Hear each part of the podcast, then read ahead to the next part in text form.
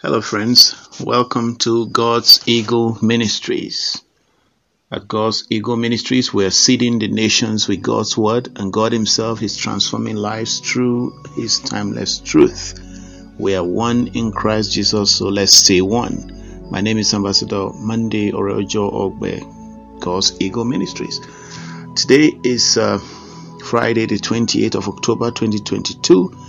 Our Takada content count is 2,220,726. The keywords today is Christian unity, relationship nightmares, relationship pitfalls, relationship please, love, agape, conflict, harmony, understanding, relationship, temperament, episode 3, um, relationship, uh, perfect relationship, Tim LaHaye, trait, character, personality, personality test, temperament, Tim LaHaye, temperament analysis, relationship, and unity. The title today is Perfect Relationship 24 Tools for Building Bridges to Harmony and Taking Down Walls of Conflict in Our Relationship, Understanding Your Temperament and that of Others. Episode 3 Testing Strengths and Weaknesses. All right. Before we go on, like us to Father God Almighty, thank you for a time such as this. Thank you for the privilege to call upon your name. Your name is a high tower. We, the righteous, run to it and we are saved.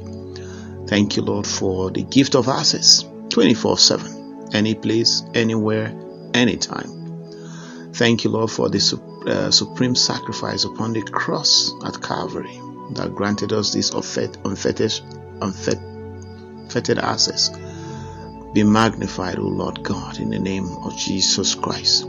And so, as this word goes out, declare that it rides upon the wings of the Spirit to the four winds of the earth.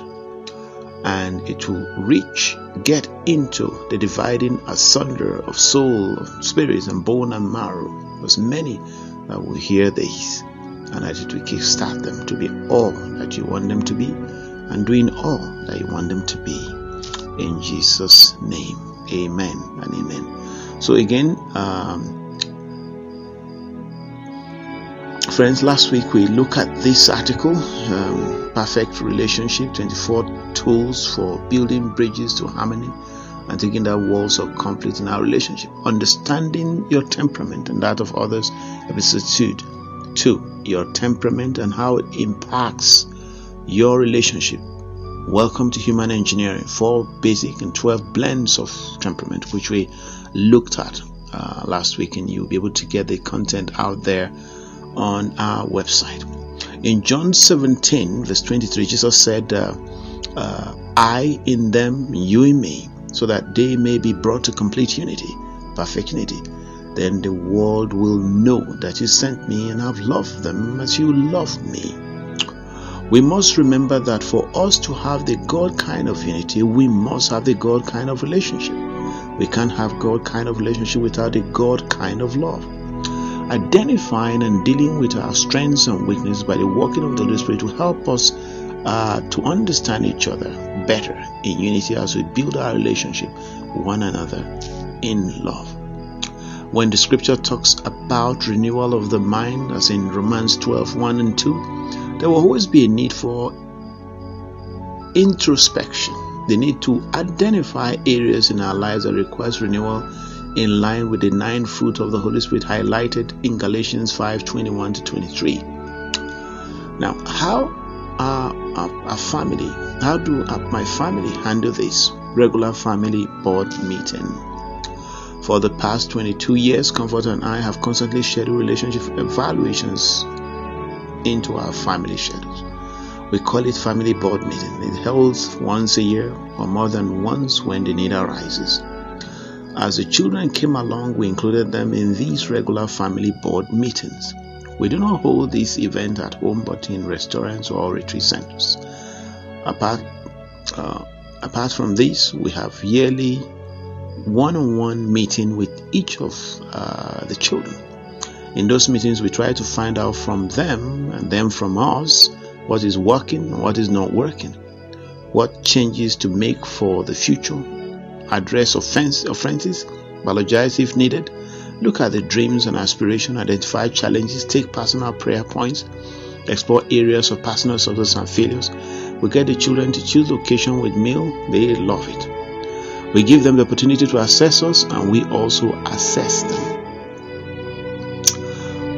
Okay, who is best kitted to test us? Certainly our family members because they have spent considerable time with us. In self evaluation, there's always a temptation to test ourselves through rose glasses. I'll encourage you to schedule these relationship evaluation meetings into your family schedule to help keep weeds out of our garden on time before they choke up the roses in our relationship garden. Below are some scriptures that help explain the need to test our performance regularly. And uh, you find it here Matthew uh, chapter 7, verse 16 to 20. It says, By their fruit you will recognize them. Do people pick up grapes from thorn bushes or figs from thistles? Likewise, every good tree bears good fruit, but a bad tree bears bad fruit. A good tree cannot bear good bad fruit, and a bad tree cannot bear good fruit. Every tree that does not bear good fruit is cut down and thrown into the fire. Those by their fruit you will recognize them. Matthew, uh, Psalms 139, verse 23 to 24. By the man who eats after God's heart. Search me, God, and know my heart. Test me, know my anxious thoughts. See, there is any offensive way in me, and lead me in the way everlasting. 2 Corinthians 13 5. Examine yourself to see whether you are in the faith. Test yourselves, or do do you not realize this about yourself that Jesus Christ is in you unless indeed you fail to meet the test? The above scripture explain the need to test our strength and weaknesses regularly to see what kind of fruit we are displaying for others to confirm if our work is measuring up with our talk as followers of Christ. Remember Paul's admonition in in renewing our mind so that we can test and approve God's will.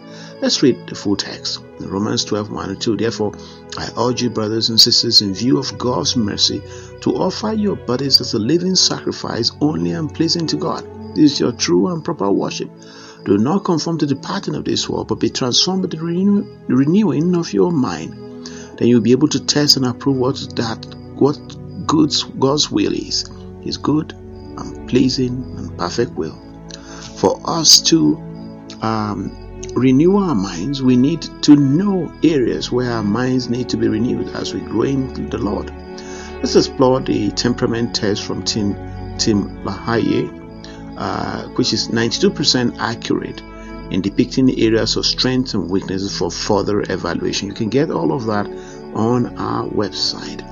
Note that this test can be conducted every two years to see your level of growth in the Lord as the Holy Spirit helps you in developing the nine fruit of the Holy Spirit. It says it's a need for us to renew our mind constantly. Now, armed with your temperament type via the Tim LaHaye test form and confirmed by others above, let's drill down to the various temperament strengths and weaknesses. This is a presentation by late Tim LaHaye in his book Why People Do What They Do. Read, meditate, and apply it where necessary. So, Dr. Dr. Henry Brandt, a Christian psychologist, has probably helped more people than any other person in that profession. He certainly has a profound influence on these writers, in this writers' life, both personally and in my role as a family counselor. counselor. He made a profound statement that I have never forgotten in relation to maturity. He defines a mature person in relation to his attitude towards his own strengths and weaknesses. A mature person is one who is sufficiently objective about himself to know both his strengths and his weaknesses and has created a planned program for overcoming his weaknesses. Bible says we are more than conquerors through him, as in bracket Jesus Christ, that loves us, Romans 8:37. He has given us his Holy Spirit to strengthen our weaknesses so he can use us. We will now examine both your potential weaknesses and your potential strength. Knowing both your strength and weaknesses is the first giant step toward that mature person you have always wanted to be. Okay. The chart uh, we studied earlier in episode 2, you go to our website, you, you get in there show the weaknesses and the strengths of um, the various segments of temperament. Now let's look at uh, four of them, uh, starting from sanguine strength, and the name we're depicting today is Sparky. Sparky is not just an extrovert; he's a super extrovert. Everything he does is superficial and external. He laughs loudly and dominates every conversation, whether he has anything meaningful to say or not. That is sanguine Sparky. He loves the limelight and excels at public speaking. He rarely waits for others to speak first, but usually is the first to initiate a conversation. Mr. and Mrs. Sanguine's ability to respond to others is instantaneous. If he catches another person looking at him, he always responds with a nod, wink, or greeting. No one enjoys life more than Sparky Sanguine. He never seemed to lose his childlike curiosity for the things that surrounded him. Even in the pleasant things of life can be forgotten by his change of environment. There's a rare occasion when he does not awaken in a lively mood, and he will often be found whistling or singing uh, his way through life. The natural trait of Mr. Sanguine that produces both his hearty and optimistic disposition is defined by Dr. Hallesby, a European authority on this subject.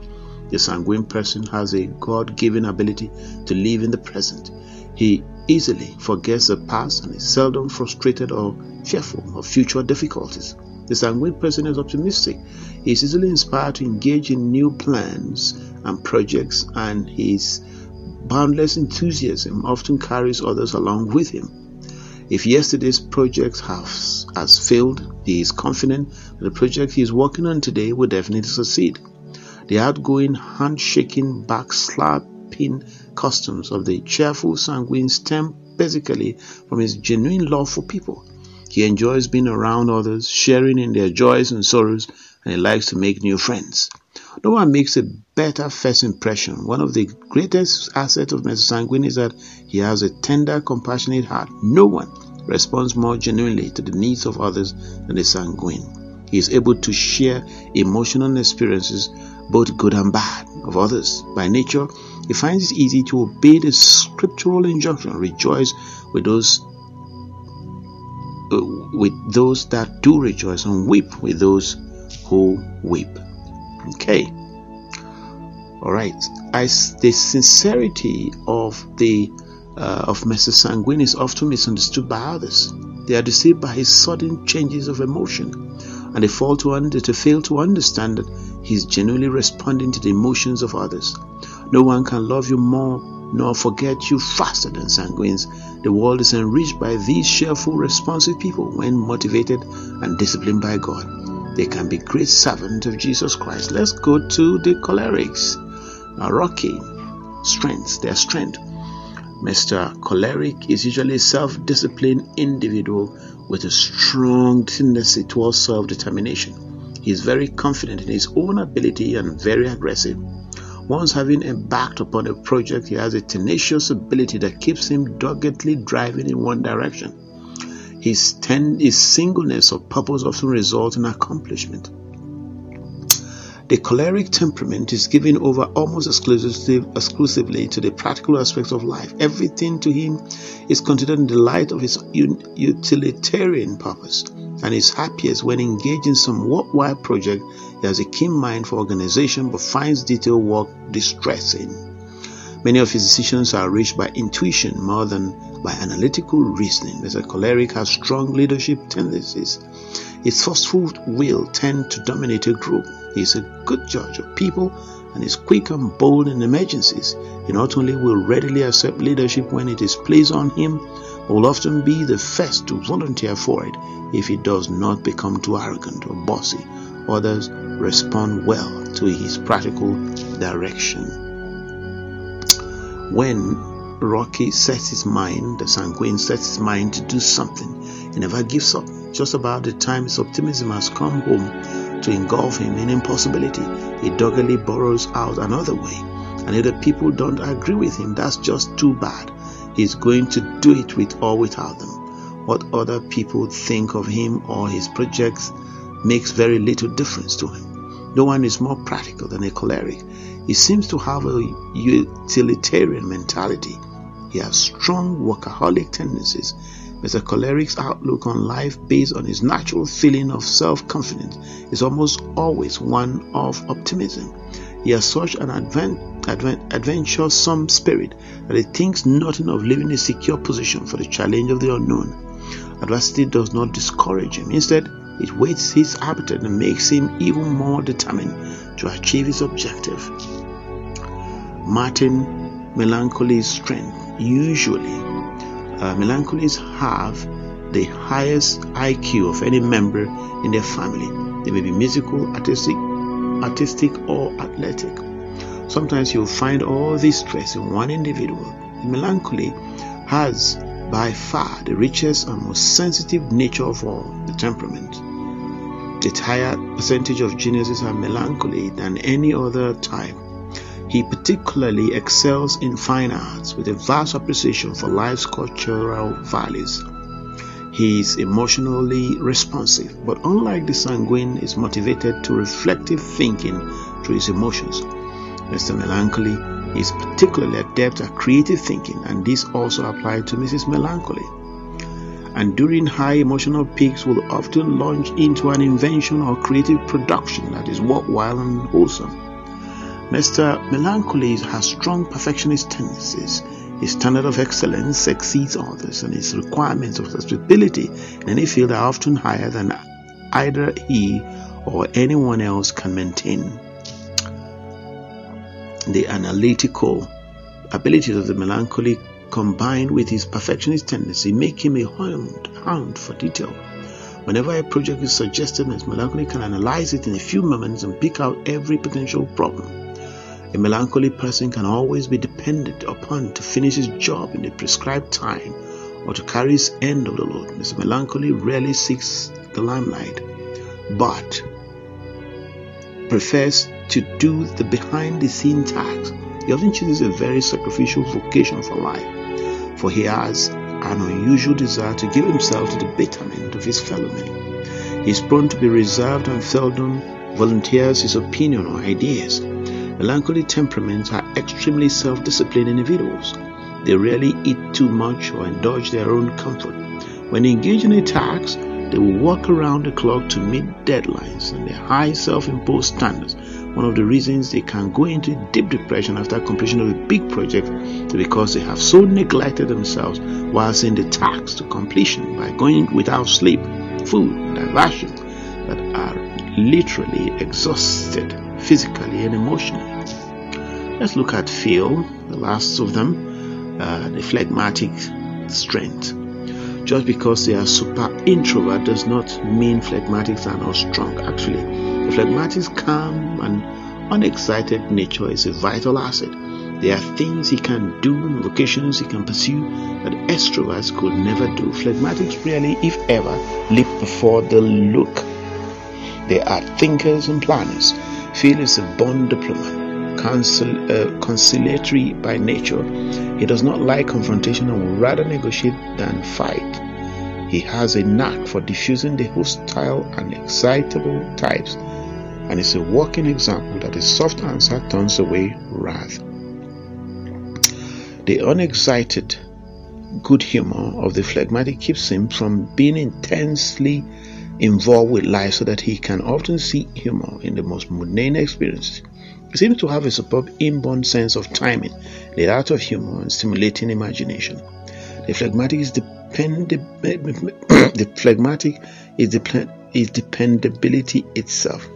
Not only can he be depended upon to always be his cheerful, good-natured self, but he can be uh, uh, depended upon to fulfill his obligations and time schedules.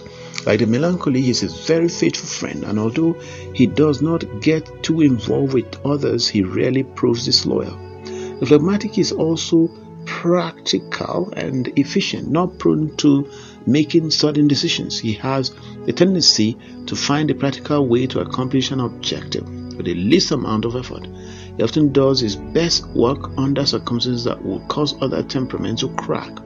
His work always bears a hallmark of neatness and efficiency. Although he is not a perfectionist, he does have exceptionally high standards of accuracy and precision. The administrative or leadership capabilities of a phlegmatic are seldom discovered because he is not assertive and doesn't push himself.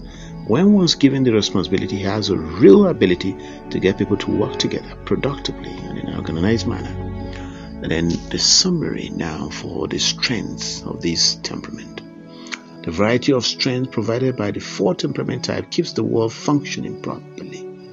No one temperament is more desirable than another. Each one has its vital strengths and makes its worthwhile contribution to life. Someone facetiously pointed out this sequence of events involving the four temperaments. The hard driving choleric produces the inventions of the genius prone melancholy, which are sold by the personable sanguine and enjoyed by easygoing phlegmatic. The strengths of the four temperaments are made make uh, temperament make each of them attractive. We can be grateful that we all possess some of those strengths, but there is more to the story. As important as are the temperament strengths, even more important for our purposes are their weaknesses. So I intend to contrast the strengths of the temperament with their weaknesses. Our purpose in so doing is to help you diagnose your own weaknesses and develop a plan program for overcoming them. Okay. Don't be afraid to be objective about yourself or to face your weaknesses. Many people are, have decided what basic temperament they are this point in the study, then change their mind when confronted with their unpleasant weaknesses. Strengths carry corresponding weaknesses, so face them realistically and let God do something to improve them temperament weaknesses. This will doubtless be the most painful section, for no one likes to be confronted with his weaknesses. But if we think of ourselves only in terms of strengths of our temperament, we develop a faulty view of ourselves. Everyone has weaknesses. Sanguines, the sanguine weaknesses. Let's look at it. Sanguines are voted most likely to succeed in college, but often fail in life. Their tendency to be weak willed and undisciplined will finally destroy them unless it is overcome. Since they are highly emotional, exude considerable natural charm, and are prone to be what one psychologist call touchers, they tend to touch people as they talk to them. They commonly have a great appeal for the opposite sex and consequently face sexual temptation more than others. Weakness of will and lack of discipline make it easier for them to be deceitful, dishonest, and undependable. They tend to overeat and gain weight, finding it most difficult to remain on a diet someone has said. Without self discipline, there is no such thing as success. Lack of discipline is Mr. Sanguine's greatest weakness. The only temperament more emotional than a sanguine is a melancholy, but he isn't anywhere near as expressive as Sparky Sanguine. Not only can Sparky cry at the drop of a hat, one pro football player, player's wife won't watch a sad film on TV with her husband because his blubbering embarrasses me. But a spark of anger can instantly become a raging inferno the lack a lack of emotional consistency usually limits him vocationally and simply destroy him spiritually. When filled with the Spirit, however, he becomes a new creation, an emotional control sanguine. Every human being is plagued with egotism, but sanguines have a double dose of the problem. That's why a spirit-filled sparky is easily detected. He will reflect an unnatural spirit of humility that is refreshing. Sanguines are notoriously disorganized and always on the move. They seldom plan ahead but usually take things as they come. They rarely profit by past mistakes and seldom look ahead. As one man said, they are disorganized, accident waiting to happen. Wherever Sparky walks or leaves, things are in a disastrous state of disarray. He can never find his tools, even though they are right where he left them. Sparky's garage, bedroom, closet, and office are a disaster area unless he has an efficient wife and secretary willing to pick up after him. His egotism usually makes him a sharp dresser, but if his friends or customers could see the room where he dressed, they would fear that someone had been killed in this explosion. How does Sparky get by with that kind of living. The way Mr. Sanguine handles all confrontation caused by his temperament, a disarming smile, a pat on the back, a funny story, a restless move to the next thing that sparks his interest, the Sanguine will never become a perfectionist, but the Spirit of God can bring more planning and order into his life. And when that happens, Sparky is much happier person, not only with others but also with himself. Behind that super extroverted personality that frequently overpowers other people, giving him a false reputation as a very self-confident person, Sparky Sanguine is really quite insecure. His insecurity is often the source of his vile profanity. Sanguines are not usually fearful of personal injury and often resort to outlandish feats of daring and heroism. Their fears most often arise in the area of personal failure, um, rejection, or disapproval. That's why they often follow an obnoxious display of conversation with an equally mindless statement. Rather than face your disapproval, they are hoping to cover up the first goof with something that will gain your approval. Perhaps Sanguine's most treacherous trait one that really stifles his spiritual potential is his weak or flexible conscience. Usually is able to talk others into his way of thinking, earning him the reputation of being the world's greatest con artist. When things go wrong, he has no difficulty convincing himself that whatever he did was justified. He bends the truth until any similarity between his story and his, the fact is totally coincidental. Yet this rarely bothers him, for he cons himself into believing that the end justifies the means. Others often find it incredible that he can lie, cheat, or steal, yet seldom endure a sleepless night. That is why he frequently walks over the rights of others and really hesitates to take advantage of other people. Sooner or later, Sparky Sanguine will weave a web of deceit that will produce his own destruction. The Bible says, Be not deceived, God is not mocked, for soever a man soweth, that he also reap. Galatians 6 7. The only way to conquer that problem is to concentrate on two truth and honesty. Every time a man lies or cheats, it becomes easier, and the next temptation is bigger. Sparky Sanguine's penchant for exaggeration, embellishment, and plain old fashioned deceit catches up with him most quickly in his marriage and family. While he may fool those who see him occasionally, it is impossible for him to cheat and deceive his way through life without teaching his wife and children that they cannot depend on his word. Of the nine necessary building blocks in any love relationship, according to 1 Corinthians 13 4 to 8, is trust. Fact of faith of the reason our Lord and the scripture speak so frequently on the subject of truth or honesty is that it not only produces a necessary clear conscience all men need, but it creates a kind of foundation on which lasting, enjoyable interpersonal relationships are made. Now let's look at the choleric weaknesses. The choleric are extremely hostile people. Some learn to control their anger, but eruption into violence is always a possibility with them. If their strong will is not brought into control by proper parental discipline as children, they develop angry, tumultuous habits that plague them all through life. It doesn't take them long to learn that others are usually afraid of their angry outbursts and thus they may use wrath as a weapon to get what they want, which is usually their own way. The choleric can cause pain to others and enjoy it. His wife is usually afraid of him and he tends to terrify his children.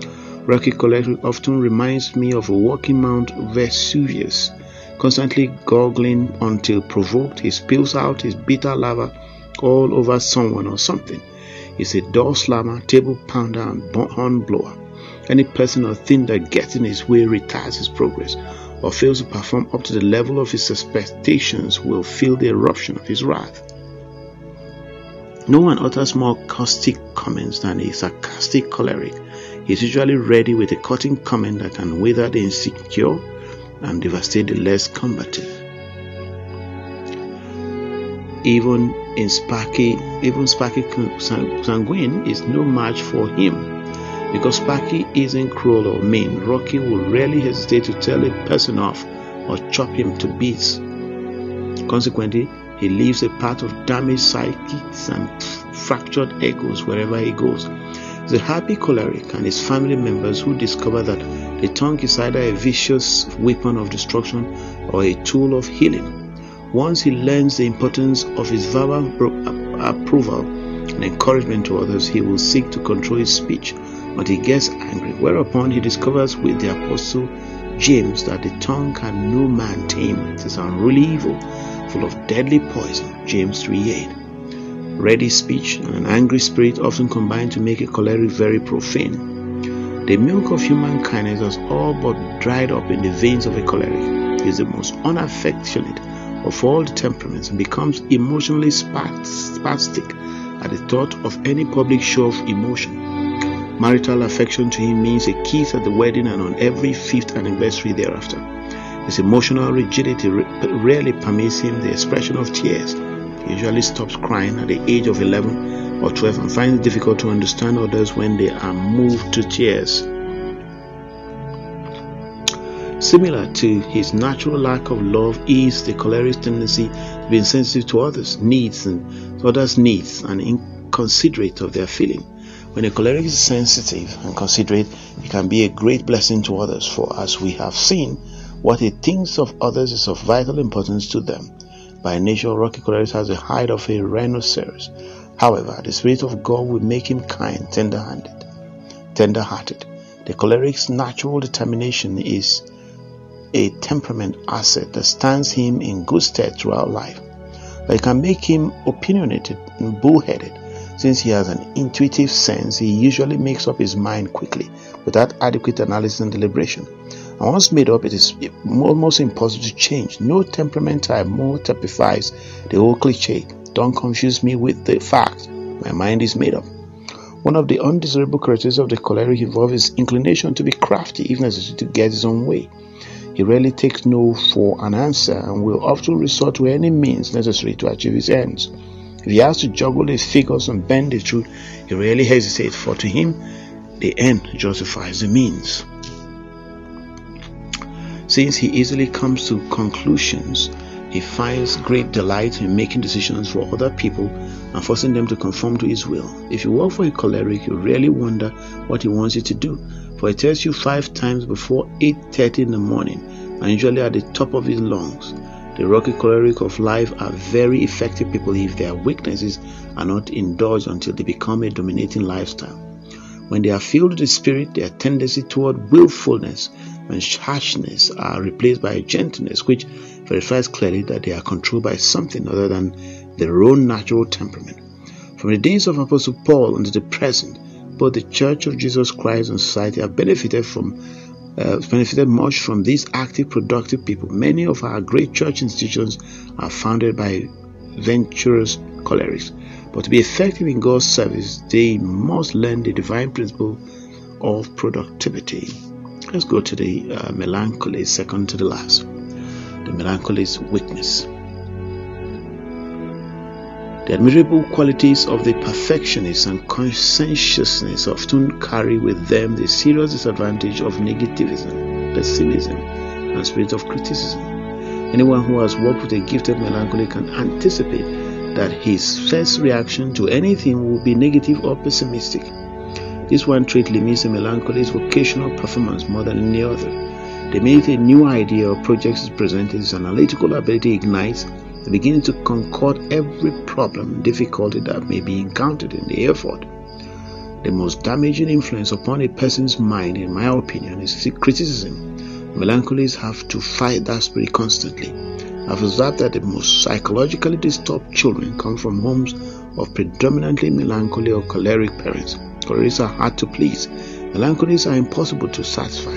Even when the children bring home B's and B pluses, the parent will grimace with dissatisfaction because they don't get the A's. Instead of commending their wives and encouraging the melancholies, criticize, cap, and censor.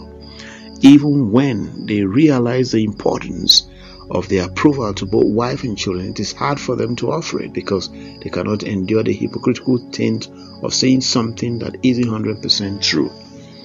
The same high standard is usually turned inward by melancholy, making him very dissatisfied with himself. Self examination, of course, is a healthy thing for any Christian who wants to walk in the Spirit. For through it he gains the realization that he must confess his sins and seek the Savior's forgiveness. 1 John 1 9. But the melancholy is not satisfied to examine himself.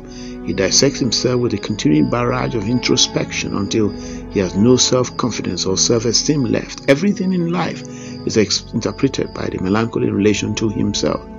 Then to compare himself with others on looks, talent, and intellect, invariably feeling deficient because It never occurs to him that he compares himself to the best of another's traits and fails to evaluate their weaknesses. He is he is ever examining his spiritual life and typically coming up short in his own mind. This keeps him from enjoying confidence before God. The melancholy finds difficult to believe he is approved of God, basically because he can seldom approve himself. The self centered trait, together with his sensitive nature, makes him melancholy thin skinned and touchy at times, although not as expressive of his anger as the sanguine or the choleric. He is very capable of long term seething and slow burning anger in the form of revengeful thinking pattern and self persecution reveries.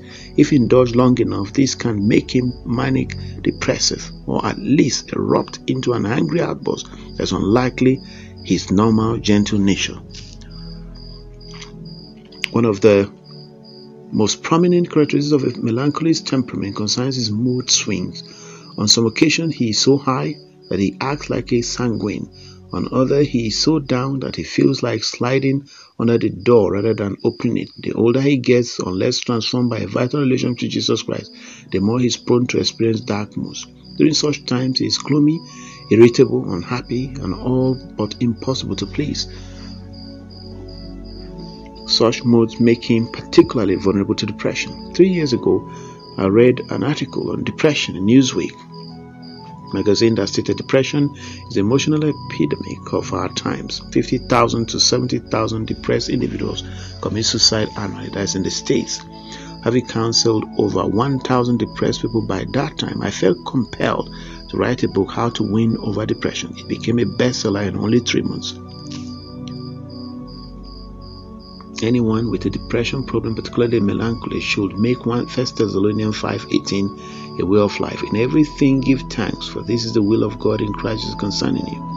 You cannot rejoice and give thanks over something while maintaining a state of depression.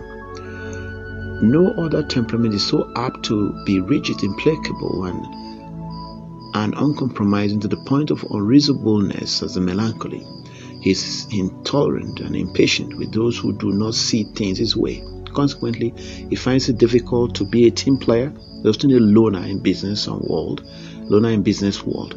But at home, it is a different matter. A wife and children subjected to such rigid standards will often become insecure, unhappy, and sometimes give up on him. Once he learns that flexibility and cooperation are the oil that makes interpersonal relationship run smoothly, he's a much happier person and so are those around him. We have already seen that the melancholy and idealist, a trait we list as a strength. However, on the other side of that characteristic, he is apt to be impractical, impractical, and theoretical, often compare, campaigning for an ideal that is so altruistic it will never work. Melancholy should always subject his plans to the practical test God has um, God has used. Okay, God has used many melancholies who made their talents available to Him. In fact, many of the uh, characters recorded in the Bible are melancholies. However, the key to their success was not their temperament, talent, or gift, but their commitment to the Holy Spirit. The phlegmatic weakness, the most obvious of few phlegmatic weaknesses, and that which caused Hippocrates, who originated the idea of four temperament, to label him phleg, slow or sluggish, his apparent lack of drive and ambition. Although he always seems to do what is expected of him, he will rarely do more. Rarely does he instigate an activity, but thinks of excuses to avoid getting involved with the activity of others. More than any other temperament, the phlegmatic is vulnerable to the law of inertia. A body at rest tends to stay at rest. He needs to reverse that trend with premeditated activity, but he and his family will benefit by such effort. No one likes to be hot, and that is particularly true of Phil Phlegmatic. Although not as sensitive as a melancholy, he does have a thin skin and accordingly learns early in life to live like a turtle. That is to build a hard shell of self-protection to shield him from all, from all outside grief or affront, uh, or affront. But even a turtle could give Phil a valuable piece of advice. You can never go anywhere unless you stick your neck out. Nor will you ever help anyone else unless you risk the possibility of an emotional injury. One of the less obvious weaknesses of the phlegmatic is his selfishness. Every temperament faces a problem of selfishness, but Phil is particularly afflicted with the disease, though he is so gracious and proper that few people who don't live with him are aware of his selfish, selfishness, makes him self indulgent and unconcerned about his family's needs for activity. No one can be more stubborn than a phlegmatic, but he is so dis- dis- diplomatic about it that he may proceed halfway through life before others catch on. He almost never openly confronts another person or refuses to do something, but he will somehow manage to sidestep the demand. In church administration, I found this gracious, kindly, placid individual to be most exasperating at times. He will smile as I detail the program, even nod his head as if he understands, and then walk away and ignore the mandate. He simply would do it his way, quite affably and with less contention than any other temperament, but definitely his way. In family situation, phlegmatics never yell or argue, they just drag their feet or set their legs and will not budge. Beneath the gracious surface of a diplomatic, phlegmatic, uh, diplomatic, phlegmatic beats a very fearful heart. Is a warrior by nature who erroneously seems to misinterpret Philippians 4 6 as be anxious for everything, and by worry and fear let the request be made known unto God. This fear tendency often keeps him from venturing on his own to make full use of his potential. Fear keeps phlegmatics from being used in the church. I'm convinced that they would like to teach, sing in choir, or learn to share their faith. But fear stifles them. One of the strengths of the Holy Spirit is faith, which devolves dissolves our fears. A silent, salient result of reading and studying the Word of God is a growing faith. Most people are fearful of failure, but those who succeed in effectively serving God replace their fears with faith. I found it well worth the time to try motivating phlegmatics to work in the church. They make good board members and policy makers as well as excellent Sunday school teachers and department superintendents. Once committed, they become very dependable workers for many years. The difficult task is to get them to agree to an assignment in the first place.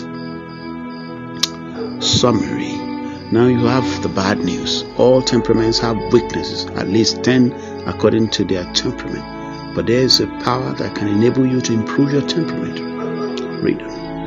This brings us to the end of today's episode of episode 3 Perfect Relationship 24 Tools for Building Bridges to Harmony and Taking Down Walls of Conflict in Our Relationship. Under your temperament and understanding your temperament and that of others.